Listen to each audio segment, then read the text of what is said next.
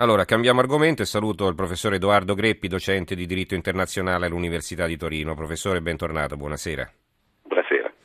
Allora, riparliamo, eh, l'abbiamo già avuta qui per parlare del caso Battisti, insomma la novità eh, l'avete sentita nel giornale radio, adesso vi leggerò anche rapidamente qualche titolo. E insomma è stato arrestato Cesare Battisti dopo che gli era stato rinno- eh, negato il rinnovo eh, del, del, visto di soggiorno in Brasile è stato arrestato. Eh, allora, il quotidiano nazionale Il Giorno, arrestato Cesare Battisti, l'ex terrorista sarà espulso in Messico o in Francia. La polizia brasiliana lo ha affermato nella regione di San Paolo. Il fatto quotidiano, Battisti arrestato in Brasile, ora l'estradizione è più vicina. Libero eh, verso l'espulsione è un clandestino, la polizia eh, brasiliana arresta Battisti. Il tempo, il killer rosso Battisti arrestato in Brasile, finita la pacchia del terrorista, il secolo XIX Battisti arrestato, spera di finire in Francia. Ecco, eh, qui non è chiara la destinazione, siamo un po' ai ragionamenti che facevamo qualche giorno fa, però in realtà da alcune agenzie sembra che l'intenzione del governo di Brasiliano sia quello di espellerlo verso la Francia. Allora, professore, questo che le volevo chiedere, non essendoci più la dottrina Mitterrand in vigore, quella che proteggeva i terroristi e quindi negava l'estradizione di questi delinquenti verso l'Italia, ecco, eh, in virtù di una presunta superiorità delle leggi francesi rispetto a quelle italiane che non avrebbero garantito il giusto diritto alla difesa di, dei, dei, dei terroristi, allora le chiedo, a questo punto, perché avevamo sentito anche il ministro della giustizia Orlando che il giorno successivo è intervenuto dicendo che l'Italia avrebbe chiesto l'estradizione, a questo punto dovrebbe essere tutto quanto più facile, no? una volta arrivato in Francia Battisti, che, che cosa pensa? Ma io dividerei in due primo argomento è aspettiamo che esca dal Brasile, perché sì. non dimentichiamo che la magistratura brasiliana aveva già dato il via libera nel 2010 eh, e, il, presidente Lula eh, alla fine del suo mandato, prima di lasciare la presidenza, eh, ha, deciso invece di, di dargli l'asilo politico. Eh, non ho mai capito perché fosse poi così osannato in Italia questo questo uomo politico eh, osannato in un paese eh, la cui giustizia veniva additata come se fosse la giustizia di una dittatura latinoamericana, eh, mentre da noi eh, Battisti era passato per diversi gradi di giudizio per reati comuni particolarmente eh, efferati, eh, condannati da tribunali regolari, condannato da tribunali regolari della Repubblica, con sentenze passate in giudicato per ben quattro omicidi, quindi francamente non ho mai eh certo. capito. Eh, quindi io finché non lo, non, non lo vediamo arrivare eh, un altro paese... Mm. Vabbè, bisogna essere prudenti perché... Sospenderei il giudizio, visto, visto, che è già successo. Eh, Supponiamo che arrivi in Francia. Assumiamo, ecco, mm. assumiamo che, lo, che, che, lo, espellano e che effettivamente lo espellano verso la Francia. Beh, lì dipenderà di nuovo dai francesi. Io credo che acqua sotto i ponti da allora da quella infame dottrina Mitterrand ne sia passata tanta, eh, nel senso che, come, come, disse amaramente il nostro presidente Giorgio Napolitano, dice, forse ci fu un difetto di comunicazione e lo disse amaramente perché sapeva benissimo che in realtà la comunicazione... Sì, non c'era stato nessun modi. difetto. Avevano, avevano, avevano capito modi, benissimo, anzi. Avevano capito benissimo, avevano mille certo. modi di sapere e di capire perfettamente che questo non era un perseguitato politico, ma era, ma, ma era un vile assassino.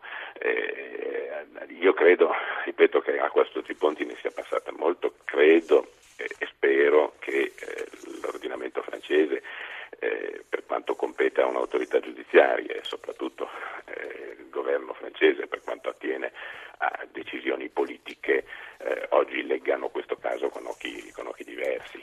Mm-hmm.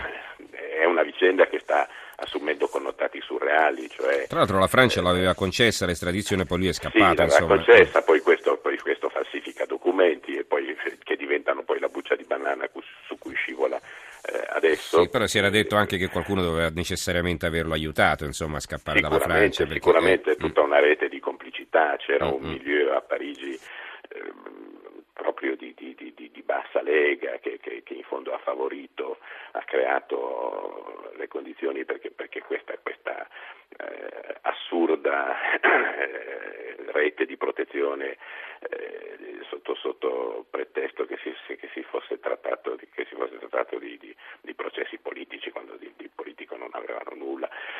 Insomma, è una vicenda surreale, ecco, come è surreale la, eh, l'epilogo, l'epilogo per cui sostanzialmente espulso perché ha falsificato ben due volte i documenti, eh, insomma nessuno entra mai nel merito, fa un po' specie che davanti a, a vicende così, così palesi, eh, acclarate, eccetera, non, non, non, si abbia il mhm. coraggio di guardare, trovo, trovo una, trovo sempre, faccio sempre fatica a digerire la giustizia contorta, cioè, eh, Battisti non è un falsificatore di documenti, Battisti è un assassino, uh-huh. insomma, che, eh, questa, questa, divaricazione che spesso constatiamo tra diritto e giustizia, eh, per cui il, diritto cerca queste, queste eh, anche questi appigli di natura esclusivamente formale a uh-huh. fronte di, di, di realtà che sostanzialmente mm, sono acclarate tra l'altro richiederebbero, eh, eh. richiederebbero una diversa lettura eh, certo. della nozione di giustizia ecco, lui, lui, è un assassino e deve essere espulso e poi estradato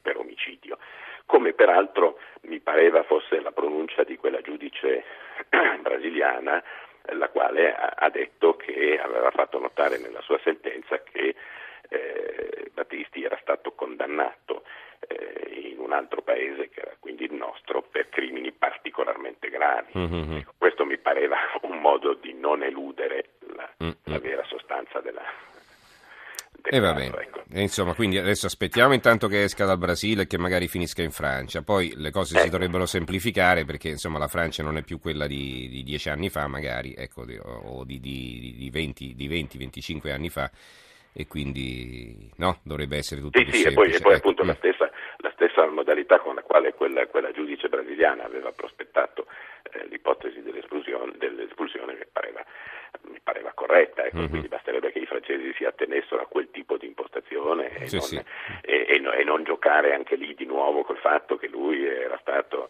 eh, insomma, è uscito dalla Francia illegalmente mm-hmm. con dei documenti falsi, eccetera, eccetera. Cioè, Magari lo arresteranno sarebbe... per espatrio clandestino. ecco, sì, insomma, sarebbe di nuovo paradossale perché eh. sarebbe di nuovo un modo per non... Per non Vedremo se si mobiliteranno nuovamente ecco. i suoi amici che in Francia contano parecchio. Vabbè. Ecco, no, può anche eh. darsi che, che, che, adesso dopo tanti anni continua anche un po' meno. Conteranno eh. magari un po' meno, vabbè. allora ringraziamo il professor Edoardo Greppi, docente di diritto internazionale all'Università di Torino. Grazie professore per Grazie, essere venuto a trovare. Grazie, buonanotte. Grazie.